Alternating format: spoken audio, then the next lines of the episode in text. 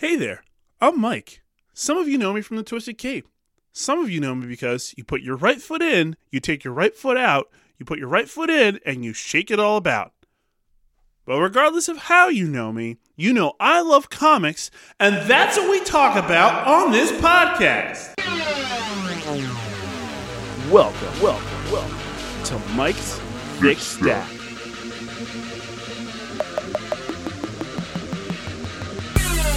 Oh, hell yeah, my thickies! Welcome to the show, everyone. Recording this week at the Environmental Thickness Agency. Quick reminder to make sure you follow us on Twitch to watch us play games like Marvel's Avengers or Spider Man Miles Morales, and soon some other superhero video games. The link to the Twitch channel is in our show notes. Lots of Twisted Cape podcasts are dropping over the next few days, so subscribe if you have not already. Now onto the city shoutouts. What up, what up to Rogers, Arkansas. Hi, hey, hello to Hampton, New Hampshire. The concrete city where dreams are made of. New York City, thanks for coming back. Richardson, Texas, look at you. Not, not, not just you, but look at us. Who would have thought you'd be here? Not me. And finally, thanks to my neighbors over in Abington, Pennsylvania for checking out the show. As always, we start by rating the thickness of my stack, so let's moonwalk smoothly so we can check out Mike's Thickometer. Oh yeah, Mike's Thickometer. Thick like a cup of your favorite froyo, this week clocks in at an 8 out of 10 on Mike's Thickometer. Holy thickness, Batman, that's a lot of books.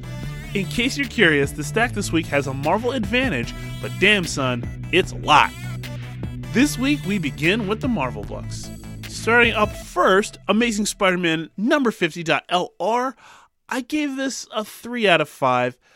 So these .LR or Last Remains stories get interesting to me. They're a continuation of the Last Remains story, but aren't considered proper Amazing Spider-Man issues, which is an odd decision because despite being bigger expansions of the story, it's just weird. I don't know. Either way, this story fills in some gaps. The Spidey part of the story deals with him fighting off a possessed Order of the Web, which largely takes place in an underwater pod. They are definitely possessed by Kindred, aka Harry Osborn, in case you missed that big mic drop last episode. The front glass gets broken, allowing Pete to get free, but Kindred seems set on letting Pete's friends drown.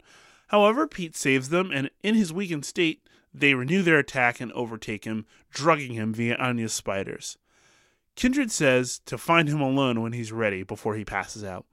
The rest of the issue is largely a therapy style conversation between Norman Osborn and Dr. Kafka, and this conversation plays over Spidey's struggles at times. Norman admits to a whole bunch of stuff, starting with the fact that he sold his soul to a demon, and he's largely responsible for a ton of pain and suffering, and finally that his guilt over everything that he's done to ruin Harry. He says that he knows what Harry is going to do next, but it's too late. Kafka suggests that in order to repair the relationship, that he and Harry find an intermediary that they both know. This is the prelude to the big reveal in this issue that Mary Jane Watson returns. Despite the fact that new regular Amazing Spider Man artist Patrick Gleason isn't on the book stylistically, it still looks great, and that's a huge credit to F- Federico Vicentini. The designs are similar enough that I had to double check just to be sure that it wasn't the same artist. The story is good because it fills in the gap about how Pete got so messed up en route to Doctor Strange's place. Good, impactful, but not great considering that we already know how this part of the story ends. Also, I feel like this may result in a major character death at the end of the story arc. It just feels too clustered with all these major characters, and these things tend to end badly for someone in Pete's orbit. Next up, we have Daredevil number 23. I gave this a 4.5 out of 5. Here's your Marvel book of the week Chip did it again. This issue moves some pretty significant pieces around D- DD's chessboard. Bringing Kirsten McDuffie back into Matt's orbit is a nice move, especially since he remembers their relationship, but she doesn't, and he's pretty sour. Matt snaps on Foggy for bringing Kirsten in and jumps out a window, and goes to Brood, where he comes across Elektra. He's not in the mood, and they take some verbal shots at each other, where they bring up the billions of dollars that she's stolen, which she says that she's using to build an infrastructure to counter against a rebuilding hand organization. She also tips him off to a meeting later that night. Meanwhile, Kirsten mentions at a bar that Matt should be there to help d- defend Daredevil and asks where he is. Meanwhile, that meeting that Elektra mentioned pops off in a vault between Wilson Fisk and the underworld. Hammerhead oversteps, and Kingpin grabs him by the back of the head and repeatedly slams it against the table, leaving a bloody mess. Afterwards, he anoints Izzy Libris, the new Kingpin, and they are interrupted by the safe door being yanked off. Daredevil makes some thinly veiled threats, and they counter saying that he'll soon be in jail, and he reveals his backup, Spider Man. I love how Chip can't resist an opportunity to write Spidey. Then Spidey and Daredevil have a heart to heart where Spidey has a bit of a breakdown about the person that he accidentally killed many years ago, and in a touching series of panels, Daredevil hugs Spidey, almost in forgiveness. They talk it out as best they can. The next morning, Daredevil goes for his meeting with Foggy and Kirsten and discovers Matt Murdock waiting for him.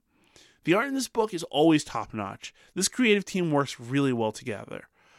Marco Checchetto does an excellent job with Spidey's look, especially when he looks brooding and threatening. The look of this book is picture perfect. And no disrespect to Chip here either. This story is built and built, and it feels like it's starting to reach a very pivotal point. Great read.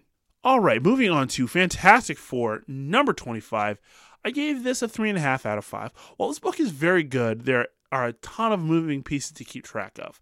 For starters, the book opens four hours in the future. No, that amount of time is not lost on me. An alien attacks the Baxter building where it takes out the Fantastics. Sue gets a new mission for Nick Fury where she's supposed to infiltrate Latverian embassy. On Yancey Street, Valeria is working with Reed on a new teleporter design, and Franklin is listening to mutant music as Johnny delivers new costumes. I'm sorry, new uniforms. The Grimms are preparing Joe and Nikki for school and decide to homeschool due to their seemingly murderous tendencies. As Sue is doing infiltration, which Doom is quite aware of, the alien breaks into the embassy and attempts to steal a stealth box, which Doom destroys.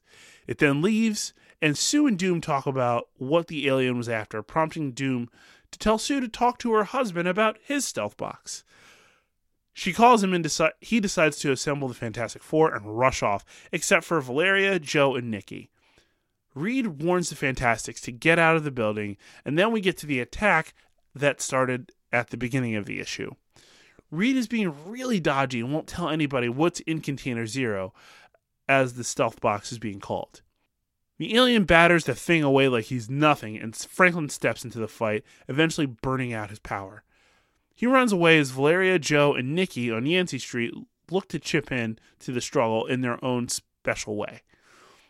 Franklin goes for Krakoan Gate and seeks help, but it seems that he's no longer a mutant, or at the very least can no longer use the gates. The alien gets to the box and picks it up, worrying Reed because it's supposed to be locked to a fixed point in space. The alien opens the box, unleashing something called the Zero Force, which isn't what the alien is looking for, and it just leaves. I assume it'll be back in the future. Meanwhile, reinforcements arrive in the form of Valeria, Joe, and Nikki. They deploy the telepod to contain the Zero Force.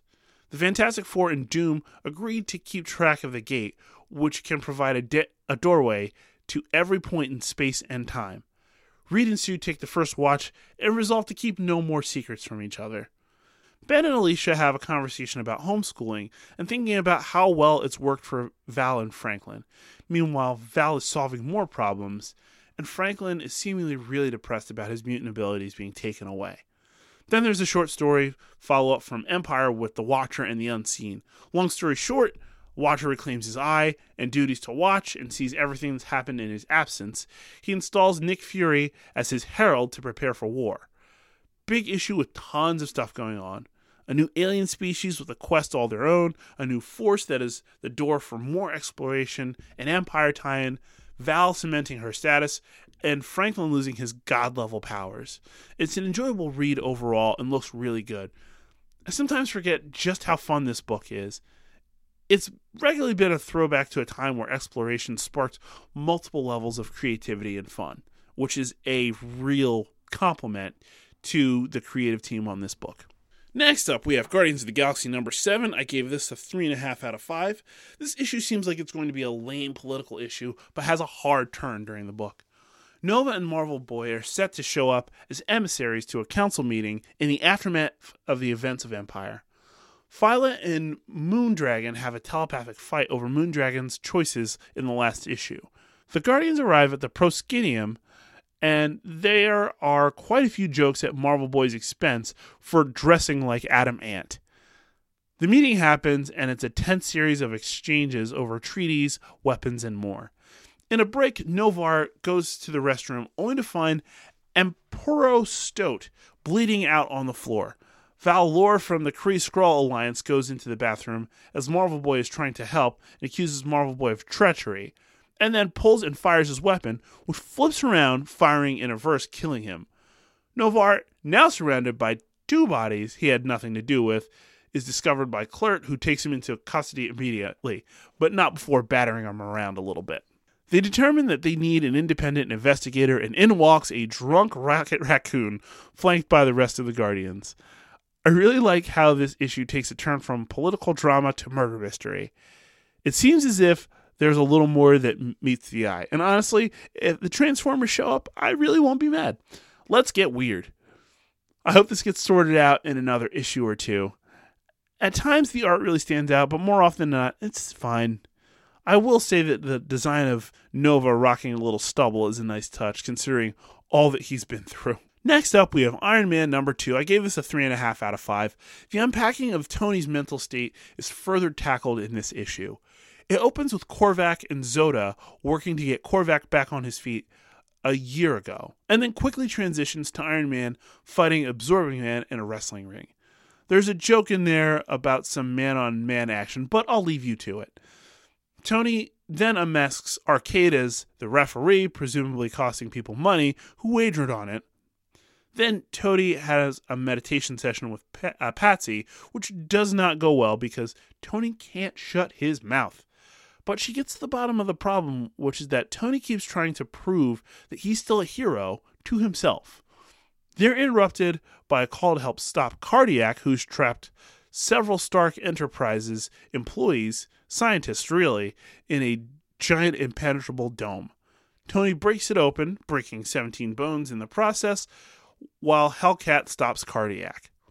At the end of the issue, Tony's in the hospital receiving some tough love from Hellcat when Unicorn escapes the mental health ward, claiming that he's a servant to the true God who is calling him in the electricity. I love the concept of this book, especially the fact that someone like Tony, who spent so much time being universally liked, is clearly struggling with some mental health struggles. I'm curious to see how far down he goes before he gets built back up. It's similar to Daredevil, but it's only two issues in, so I can't make that comparison quite yet. The art standouts here are in splash pages, Iron Man's suit, and facial work. I love that that's where the focus is because that's really what you need to have in a book like this to make it work. When there's pain in Tony's eyes, it seems real. All right, moving on to Marvel's X number six. I gave this a 3 out of 5. Uh, here's the end of the series by Alex Ross. This picks up where the last issue ended with a bunch of mutated people storming the Baxter building. The heroes jump into the action with one goal in mind keep David alive. Things go well at first, but when they start to turn, Reed activates a defense that sucks the creatures into the negative zone. Before they can close it, a monster grabs David and starts to pull him in, but gets stopped by Icarus, an Eternal who sacrifices himself to save David. David decides to help Cap by bringing him his shield back, and it gets him fatally slashed across the back. This triggers the activation of the Hulk when Banner sees him bleeding out on the ground. Even the villains, led by Norman Osborn, come to attempt to bring some kind of order to the city. The heroes mourn David's death, particularly Daredevil and Spider Man. As they try to craft an orderly society in the aftermath, Luke, Danny, and Kyle get settled in at the police station, but Kyle has a vision. He digs up David, who's alive and healed. Doesn't even need his glasses anymore. His power is that he can't die. We jump to the future where we see he becomes a daredevil Johnny Blaze hybrid, putting on shows for people to see the ways in which he can't die. This book definitely tricked me because I thought they legit killed off a kid. I like the dark, heavy lines and the trippy nature of some of the scenes in the book, particularly the, the negative zone bits. I wish there had been more tonal shifts in the coloring, but the art did plenty on its own in this book. The story is fine overall, no serious complaints. I am happy, however, that it didn't drag on over like 12 to 18 issues. All right, next up we have Spider Woman number five. I gave this a three and a half out of five. There are two stories in this book. One is much shorter than the other. The first deals with the fallout from the last issue, and it gets pretty grisly. Miriam and Jess get into the fighting both Octavia and each other. Jess basically has fully come around that her mom is a clone in this issue. They both get souped up from the serum that is developed and just go at it over and over again. Octavia captures Rebecca, which refocuses Jess and Miriam. Then, while Jess, Michael, and Rebecca flee, Miriam holds off Octavia and then blows up the building. Jess and Michael go their separate ways via copter, vowing to find a cure at the end of the story.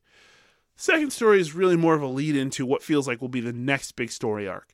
She tells her boyfriend and son that she won't be home until she gets fixed, and then gets Carol Danvers and tells her to hop on your motorcycle, loser. We're going to space.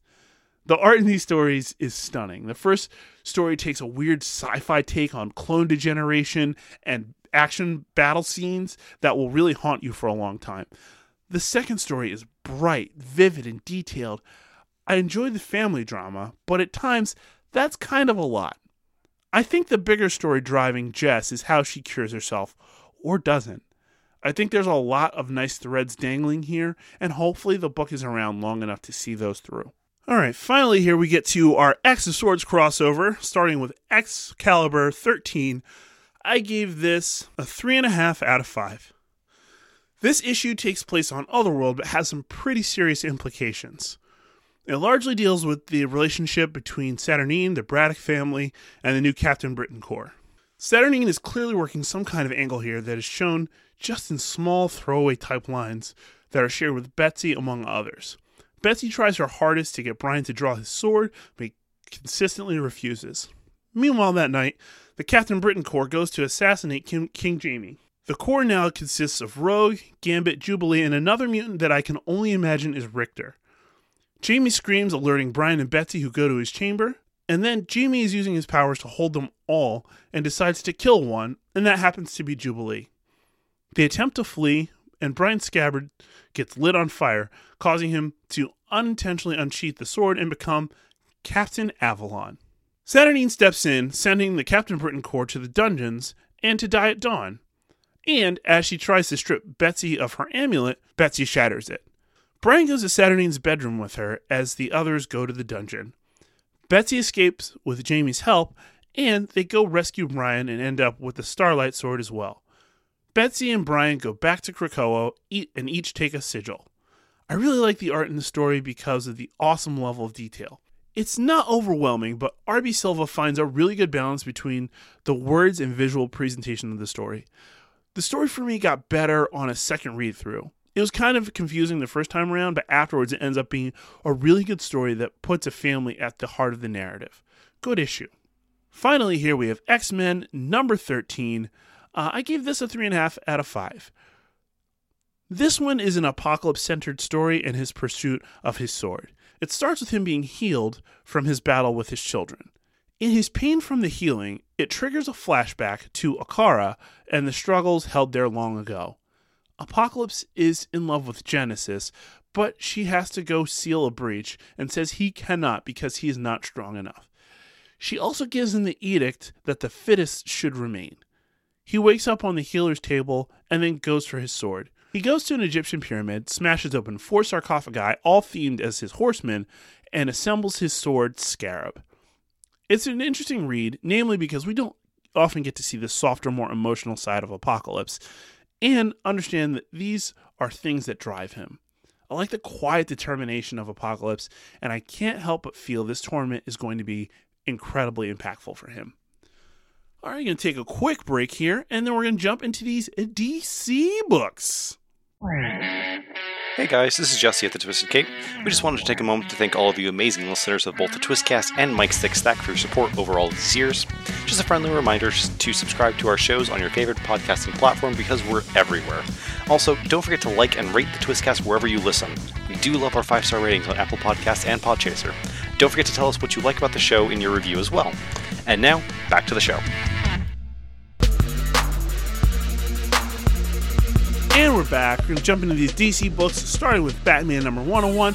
I gave this a 2.5 out of 5. This book served as our first look at Gotham post Joker War. The book opens with Batman talking to Catwoman and admitting that Joker was right about how Batman was operating. Then we get a flashback of Batman visiting Lucius Fox, but not before a fight with his bodyguard Grifter. Lucius has been given a lot of Bruce's money, which is a lot of money, like a lot of money. Bruce tells Lucius to keep the money, but it means he'll have to be a leaner Batman. He can't just pay for things out of his own pocket anymore without drawing suspicion. Then we get back to Batman and Catwoman, where Bruce reveals that he's moving into the city to a building he didn't even know that he owned. He mentions that he can't live in the mansion anymore without Alfred and says he needs to develop a new way to be Batman. And Selina suggests that they run away, which he declines, as she knew he would. They agree to give each other a year to get their respective shit together so they can work on their relationship together. I feel like much of this was not accurately portrayed as being important during Joker War. Bruce's money always seemed to be a back burner style story instead of the major development that it seems to be in this story. Unfortunately, I feel like I'm getting the exact same concept over in Iron Man right now, so I'm not sure how much I like this in contrast. The art in this book, however, is great. I would not mind Guillem March sticking around to keep working on this grizzled Batman. His take on Grifter is awesome too. Hopefully, the story catches up to the art here. Next up, we have Dark Nights Death Metal Robin King number one. I gave this a one and a half out of five. I mean, this book is, in fact, a book. Overall, this is the story about the Robin King and how he became who he is and why the Batman who laughs is so interested in him. The Robin King is a Bruce who never becomes Batman, but instead embraces the Robin over the Bat and at a much earlier age. He prepares just as much as his adult counterpart, but has the exuberance of youth on his side. In present time, he stands over the Trinity and then is called to fight Red Tornado, Animal Man, and Blue Beetle. It seems as though he kills all three. He turns his attention to the Trinity, hurts them badly, but they're taken away by the Batman who laughs or the Darkest Night, depending on where you are in the timeline, and takes Robin King to a world of Robins, and he truly is their king. Then there's a mini story about Signal, Red Robin, spoiler, an orphan taking on a Batman seemingly powered by the Lazarus Pit, and is emerging of Batman, Ra's al Ghul, and Duke. The heroes win, but it's really Duke's story about them becoming the next generation of Gar- Gotham's Guardians. Overall, this book was not a great tie in. It was more frustrating than anything. No offense, but I'm not a huge fan of Riley Rossmo's art. The style just really isn't great for me because it's a little more weird and out there than I'd personally prefer. This book felt more laborious than fun to read. I'd skip this one if I were you. Next up, we have Justice League number 55. I gave this a 4 out of 5, co DC book of the week. It picks up right where last issue left off in the Valley of Starro. It turns out the team has been breathing in mini Starros and it's causing them all to hallucinate. Lex hot wires Cyborg to let off an explosion to burn away the influence of the mini Starros. The rest of the team is not happy about the appearance of Lex, but becomes more concerned with the earthquake and disappearance of Detective Chimp. The earthquake revelation is that the entire valley is one giant starro. Also, Detective Chimp doesn't want to leave his hallucination, but they make him. He's not happy about this because his one remaining friend is gone, and he's really hurting over that. He says they're not the Justice League, but the Suicide Squad, which Corey ends up really embracing. Kendra psychically senses Martian Manhunter, and after hitting Lex in the face, flies off after him. The team follows and reaches the shores and tries to enact a plan, but are headed off by the Omega Knight. Martian Manhunter reveals himself to be the Mind Hunter, and then the team is blasted. I love how this book was paced. Big action piece, real dram- dramatic weight in slower moments, and a big dramatic cliffhanger at the end. I love the art and the designs here as well. It just looks simply amazing. I'm really looking forward to this book regularly. Josh Williamson has had a really good grasp on writing a team, and he'd be on my short list to keep this book going in the future. Next up, we have Nightwing number 75. I gave this a 4 out of 5, another co DC book of the week. Like Batman this week, Nightwing puts a cap on Joker War. This book deals with a lot of plot points over the last 20 issues or so as well. First, Dick is visited by some old Titans teammates, Donna and Garth. This book really focuses on everyone trying to get Dick to go back to being Nightwing full time instead of the mashup cabbie type uniform that he's been using. These two try to help, but Dick declines. Babs does the same, leading to Dick declining again, citing the fact that he's not ready. Meanwhile, we get some interludes of KG Beast starting in a Russian bar, being mocked for losing his arm to a bunch of kids, Teen Titans, hello, and missing a kill shot on Nightwing, although it was a planned miss. He kills these mocking people and then makes for America, where he kills an elderly pair driving a car and takes their car. Meanwhile, Batman and Nightwing start to chase down some of Joker's clown remnants when Dick realizes that Batman is setting him up, taking him to the place where he was forced to fight Babs, and his Nightwing costume is hanging high above. When Bruce mentions that neither of them is really okay because they no longer have Alfred, it triggers a flashback of Dick at Alfred's grave and his and Alfred's ghost looking on talking to Dick using inspiring words, which Dick clearly does not hear. When the flashback ends, Dick decides to retake the mantle of Nightwing. He goes back to Blüdhaven, effectively breaking up the team of Nightwings. He goes to Bee's bar and starts to make up with her after she disappeared from Gotham. Their reunion is cut short by bullet fire and KGB starting an attack on Nightwing, and the night the issue ends with Bee as a hostage, threatened to be killed before KG Beast takes Nightwing out. I loved so much this book. It really leaned on Dick's past, bringing in friends, lovers, and colleagues from multiple periods of his life. It tied up many loose ends, is really prepping Nightwing for some different stories in the future. This book looks amazing. It's difficult to do, but the duo of Travis Moore and Ronan Cliquet should stay on this book as long as they can together. It's brilliant all the way through. Finally, we have Teen Titans number 46. I gave this a 2.5 out of 5, almost at the end of this series, and it still adds new things for the next issue. The issue begins with the Titans going after Mammoth and Shimmer with Superboy as they hunt down Robin. They win and get into a vault where Damian has left a note for John, which John reads and then incinerates. He flies away with the defeated villains, leaving the Titans to figure it out. They decide to continue being a team, but go their separate ways for some downtime. Crush is staying at Roundhouse's house, where they have a real heart to heart about being friends. Wallace and Emiko go on a date slash non date, and as Kid Flash is about to actually ask her out, she begins to fire arrows at him, slowing him down for Joystick to take over his mind as well. The issue ends with Joystick in control of two of the Titans.